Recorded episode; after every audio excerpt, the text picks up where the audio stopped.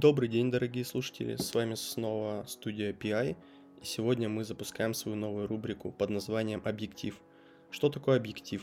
В нашем случае это рубрика, в которой мы разбираем конкретные картины для того, чтобы показать, насколько эти картины интересные, то есть привлечь внимание, либо же сделать детальный анализ определенного фильма.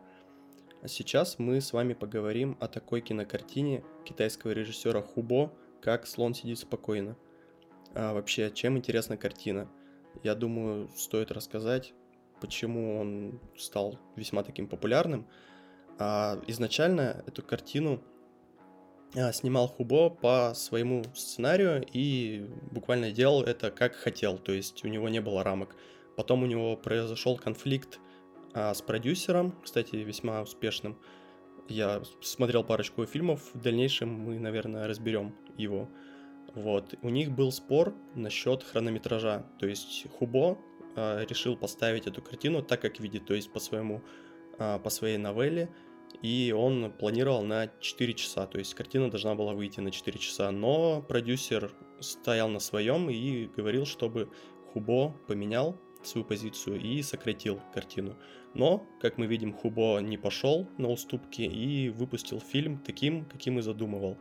Вот. И после этого стало известно, что как только Хубо закончил свою картину, ну то есть они как отсняли весь материал, он э, покончил жизнь самоубийством.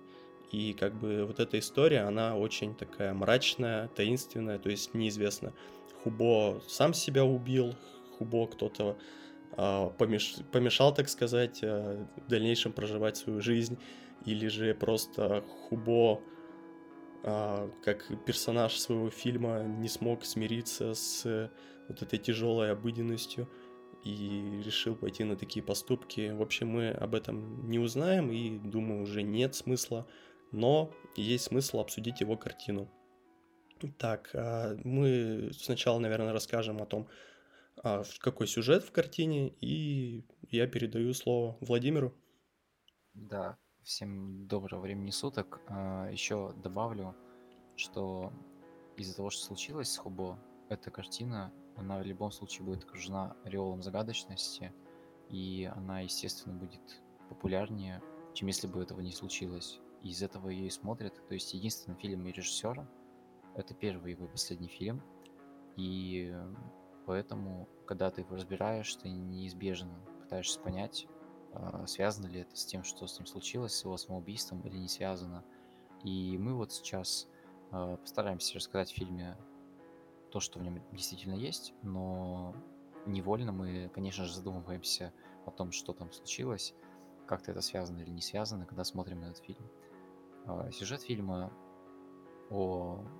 рассказывает о нескольких гражданах Китая, неназванного города, судя по всему, большого мегаполиса и окраины этого мегаполиса – и четыре человека разных возрастов попадают в жизни в сложную ситуацию и не могут справиться с этой обыденностью, они сталкиваются с людьми, которые их не уважают, в основном родственниками, кстати, и они хотят сбежать. То есть это такая попытка сбежать от реальности. Все они пытаются сбежать в Маньчжурию, в некое такое место, тоже окутанное ореолом какого-то мифа, о том, что там находится слон в зоопарке или в цирке, точно не сказано, который просто сидит спокойно. То есть вот то, что он сидит и никуда не идет, это интересно. И неизвестно, почему он сидит. Сидит, потому что его бьют и заставляют сидеть, или сидит, потому что ему вообще без разницы на все вокруг. Все, что происходит, он в своем каком-то мире находится. И вот эта легенда, она объединяет этих четырех людей, их истории, они связаны между собой не сильно прямо вот тесно. У кого-то тесно, у кого-то нет. И э, все они в итоге приходят к одной вот этой идее и пытаются как-то сбежать из этого мира, в котором они находятся, из мира серой обыденности.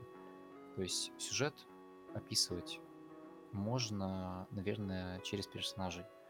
Э, первый персонаж — это молодой парень, который, заступая за своего друга, э, случайно приносит тяжелый вред однокласснику, хулигану местному. Ему приходится сбежать, потому что есть подозрение, что вот очень серьезно рану нанес и полицию на него заявят.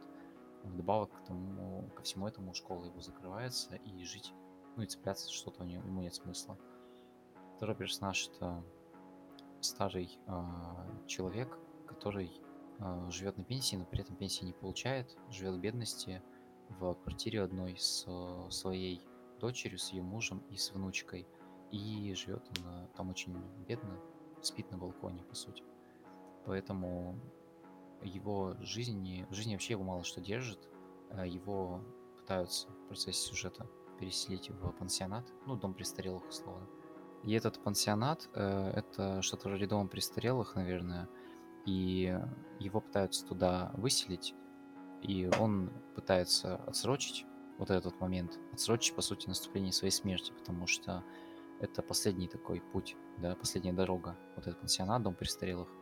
И у него вот, на его жизненном пути есть только две э, живые души, которые его держат. Это его внучка, которая его постоянно ждет до, домой, дедушку своего, и собака маленькая, с которой он постоянно гуляет.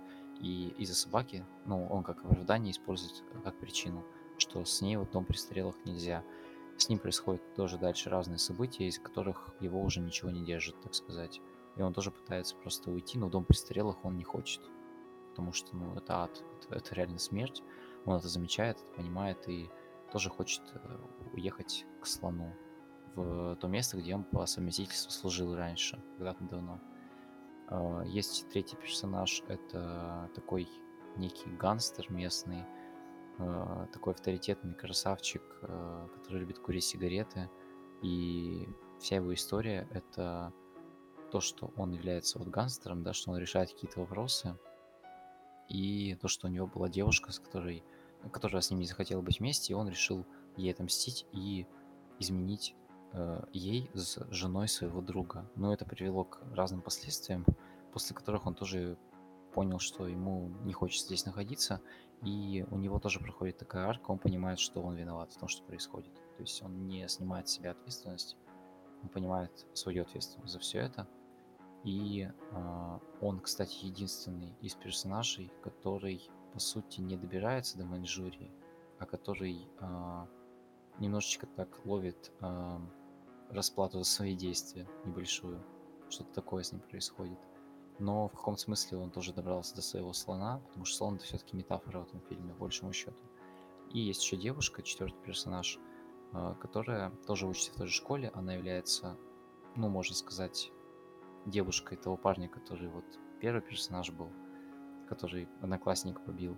Но у них отношения странные, и видно, что она держит его на расстоянии от себя – а, потому что она а, на самом деле в отношениях с своим э, завучем, который у них вот в школе появляется и в истории того парня, который первый был персонаж. И параллельно у нее мать дома пьющая, которая не прибирается, вообще ничего по дому не делает, которая постоянно жалуется на все, на какие-то там свои проблемы, которые у нее на работе или еще где-то.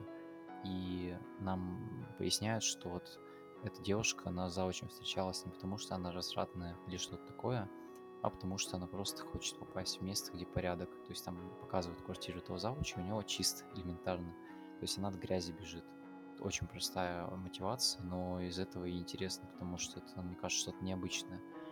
А далее и ее жизнь осложняется тем, что ее связи за заучем узнают, и она тоже пытается сбежать в эту Маньчжурию. И, в принципе, это весь сюжет на этом строится.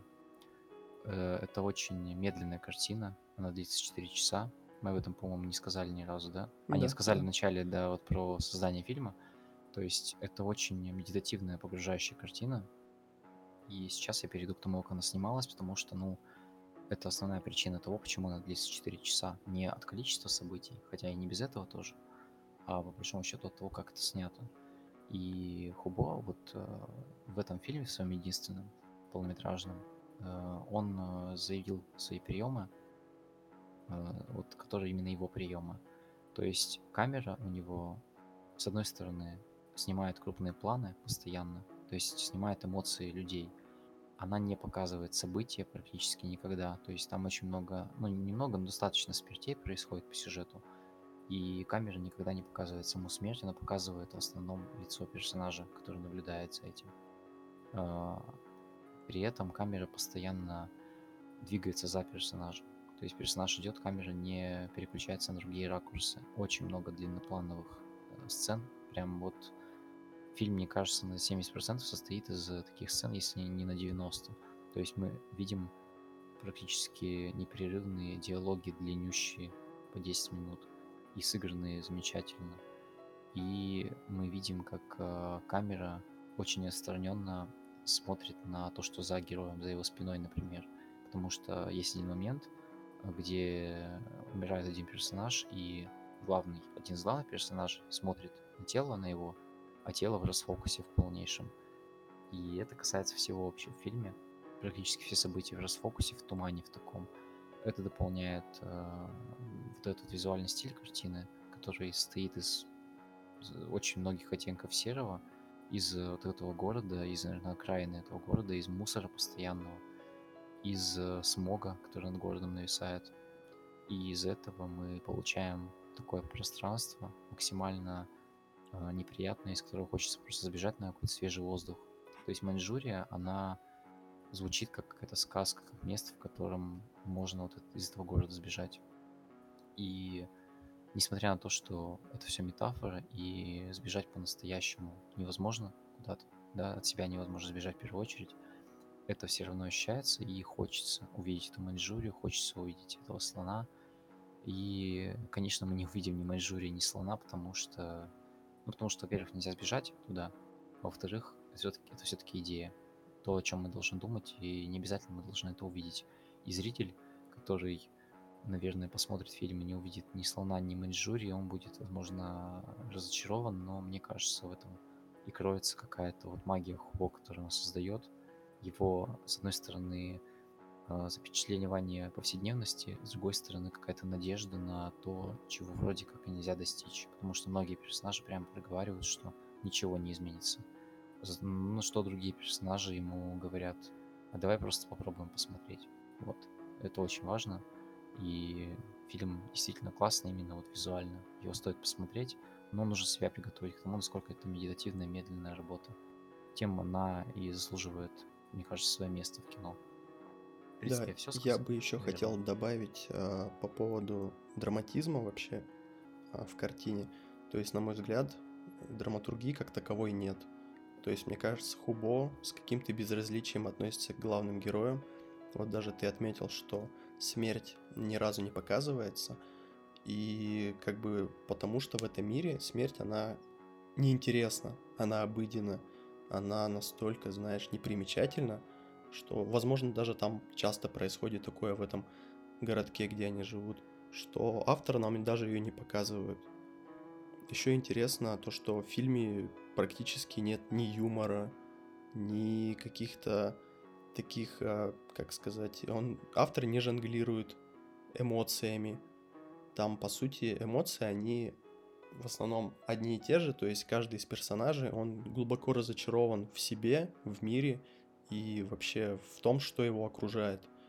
Там даже есть персонажи, которые буквально вкидывают какие-то слова о том, что этот мир ущербен, а, все так плохо и так далее. И продолжения этим идеям нет. То есть это просто вброс какой-то. Но вот этот вброс, он именно подпитывает вот эту энергию фильма, на котором она зиждется. То есть с, каждым, с каждой минутой, с каждым часом ты понимаешь, насколько мир, который создал Хубо, он безразличный, он неприятный, он тебя поглощает, он тебя сдавливает. И вот, и мне кажется, важно отметить, что благодаря своим приемам которые, например, вот ты сказал, что задник размывается, то есть главные персонажи показывают, как бы все видно крупным планом, а все, что сзади, это не имеет смысла. То есть ты видишь от лица персонажа настолько близко, как только это возможно. И это создает какую-то атмосферу, знаешь, а, замкнутого пространства. Тебя заставляет пережить это вместе с персонажем, но ты понимаешь, что персонаж особо не, не эмоционален. То есть... Не переживает. Да, ты понимаешь, что у него есть эмоции, они бурлят, но они внутри него. А ты не можешь ну... к ним ну. ключа найти. Но я бы сказал еще про отсутствие коммуникации как таковой. В принципе, в фильме э, говорится о мире, где не существует коммуникации. То есть э, диалогов в фильме нет на самом деле практически. Если мы посмотрим на любую сцену, один персонаж говорит. Они, что да, что монологи. волнует. Монолог. Второй персонаж просто молчит, либо тоже реагирует. Один персонаж эмоционально орет на другого, второй, на которого орут, просто молчит. Один рассказывает анекдот и смеется сам, второй просто молчит. Один говорит о том, что мир ужасен, а второй просто спрашивает, что? То есть, ну, в смысле, что? То есть ему плевать, всем плевать, нет коммуникации. Мир без коммуникации, мир, в котором невозможно найти э, связь хоть какую-то. Единственные персонажи, которые хоть немного э, проявляют коммуникацию, это невинные персонажи в виде вот собак и э, ребенка, да, вот этой внучки. Это единственный персонаж, внучка, наверное, из людей, которая какую-то коммуникацию проявляет, которая ждет своего дедушку. Всем остальным просто плевать друг на друга, каждый говорит что-то вот, что хочет сказать, хочет сам себя послушать. Все остальные, кто не говорит, просто молчат, потому что сказать им нечего. Так что вот да, такой мир создает Хубо, и все это еще подчеркивается визуальными приемами. Да, вот еще мне понравилось то, что фильм снят, а вернее действия в фильме происходят за один день. Это очень сильно перекликается с романом Джеймса Джойса «Улис». Если кто читал, поймут. И правда, есть сходство. А, там тоже очень много таких многослойных моментов. И их объединяет еще то, что вокруг героев крутится смерть. И там также вот у Хубо все главные четыре персонажа, они слоняются по городу. А у Джойса то же самое делает Леопольд Блум. И все равно мне кажется, что Хубо он все-таки взял за основу вот именно свое произведение и пытался его максимально экранизировать. То есть я бы даже сказал, что э, слон сидит спокойно, не столь интересно смотреть, как было бы столь интересно прочитать. Потому что, мне кажется, вот каким языком он написан, это бы было намного, э, как это сказать, эмоциональнее воспринять, чем э, смотреть. Ну, вот лично мое мнение. Я, конечно, говорю, что фильм прекрасен, его стоит посмотреть, даже если, несмотря на то, что он длится 4 часа, но вот мне даже стало интересно, как он написан. А ты как думаешь? Есть Я какие-то... думаю, что у меня мысли по поводу этого такие, что, видимо, зависит от того, в каком формате ты хочешь воспринимать э, информацию, и мне кажется, что Хубо, ну, я догадываюсь и надеюсь на это, что он в равной степени хороший писатель и хороший визуализатор. Я надеюсь на это. Потому что, возможно, в романе мысли. Я думаю, там могут быть мысли описаны, персонажи, которые молчат. Потому что в фильме мыслей не озвучивает никто. Там нету закадрового голоса. Хотя ты прям вот смотришь, ну, если зритель привыкший к закадровому голосу, ты хочешь его услышать. Ты такой, а, ну, что, что ты там думаешь, о чем? И никто не говорит, о чем он думает, и мы не слышим мыслей. Возможно, в романе мысли озвучены, возможно. Но в то же время э, то, что мы не видим и не слышим мыслей, это дает вот э, картине какую-то свою густоту, которая не будет у книги, которая должна быть наполнена словами обязательно. Пусть описаниями, хотя тоже вряд ли, но возможно они есть. Пусть мыслями, пусть э, диалогами. То есть всего этого нет в фильме. И вот очень интересно действительно, как написал Фубо свое произведение, потому что, наверное, он сделал совсем другие акценты. И, возможно, его фильм — это произведение, которое можно отдельно воспринимать, которое э, не лучше и не хуже, но из-за того, что это кино, которое очень мало использует привычные нам приемы, да, зрительские, и из-за этого кино выглядит особенным кто знает, какая там книга. Возможно, книга менее, менее выразительная. Может, М, более. Я точно знаю, что говорят, что его книга, она более жесткая, концовка переделана, а в его книге там нет намеков на что-то хорошее. А вот в в фильме он сделал такое, то есть он поставил, ну, дал, вернее, шанс героям, а в книге Ну, то этого нет. надежду. Да, надежда есть. Ну, да. Ну, вообще, да, еще стоит отметить, что «Слон сидит спокойно» по большей мере созерцательный фильм. Я бы не сказал, что он очень сильно меланхоличный. Он все равно немножко такой тягучий, он тебя может сдавливать, вот. Но как фильм об экзистенциальной тоске, я считаю, он хорошо справляется, и при этом он не использует какие-то а, эмоции или что-либо еще. Да, не использует манипуляцию, он именно показывает, как герои живут через мутное стекло, и тебе даже интересно следить за этим, потому что так или иначе все мы переживаем не самые лучшие моменты жизни, а здесь можно посмотреть, узнать что-то о жителях провинции Китая, и это все очень хорошо идет в канву с повествованием и с тем, как фильм снят, что камера, она шагает за персонажами. Я заметил такой момент, вот она просто шагает за ними. Там много а, таких сцен, я видел, что нет склейки монтажной. Там а, персонажи могут выпрыгивать из окна, обходить вокруг дома, брать а, что-либо и заходить обратно в подъезд. То есть это все одним дублем снято. И из-за этого такое ощущение, что есть погружение. Оно очень такое приятное. То есть, когда не замечаешь монтажных склеек, это так или иначе тебя погружает и заставляет больше смотреть вот за действиями. Да, и я думаю, что здесь еще очень важно то, что Хубо не выпячивает этот прием, это не какая-то фишка, это просто есть, это важно. То есть бывает, когда фишка, бывает на этом играют рекламщики. Есть фильмы, где рекламщики э, его вот так продвигают, что смотрите, у нас э, фильм одним дублем снят, например. А здесь э, ты как зритель не ожидаешь, что это будет, но ты чувствуешь, что это стиль. Это не прием ради приема, это не какая-то инновация техническая, это стиль. И видно, что Хубо хотел достичь вот этого вот реализма в каком-то смысле. То есть это реализм на самом деле очень жестокий. Э, ты не чувствуешь, что это кинопространство, ты чувствуешь, что это настоящее пространство очень часто.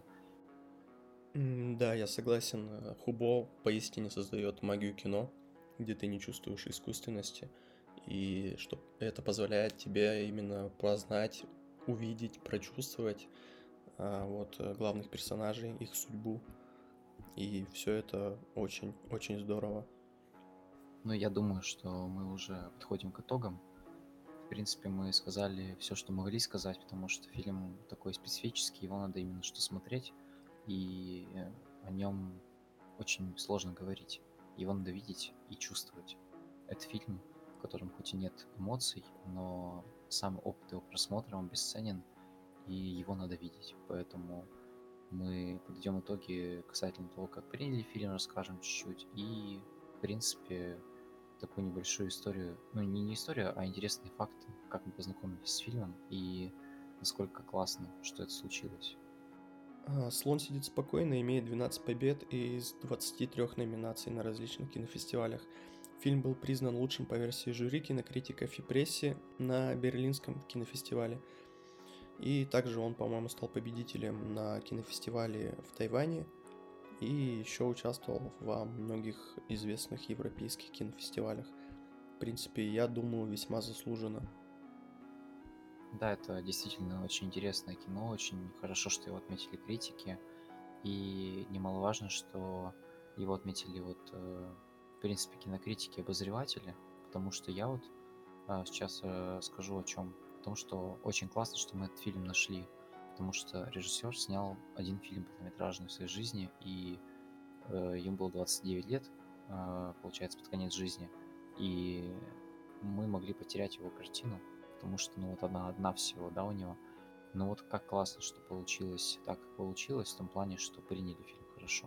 Я вот узнал о нем от одного из кинокритиков случайного, на случайном интервью, где он говорил, хотите посмотреть что-то необычное, посмотрите вот э, такой-то фильм. И я случайно услышал об этом в одном из интервью просто. Интервью не посвящалось Хубу, оно не посвящалось даже китайскому кино.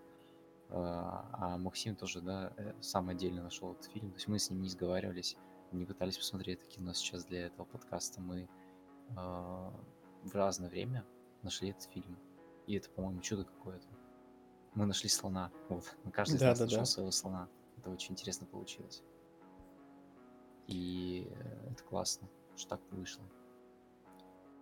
Ну, я думаю, на этой доброй, приятной ноте будем заканчивать наш подкаст.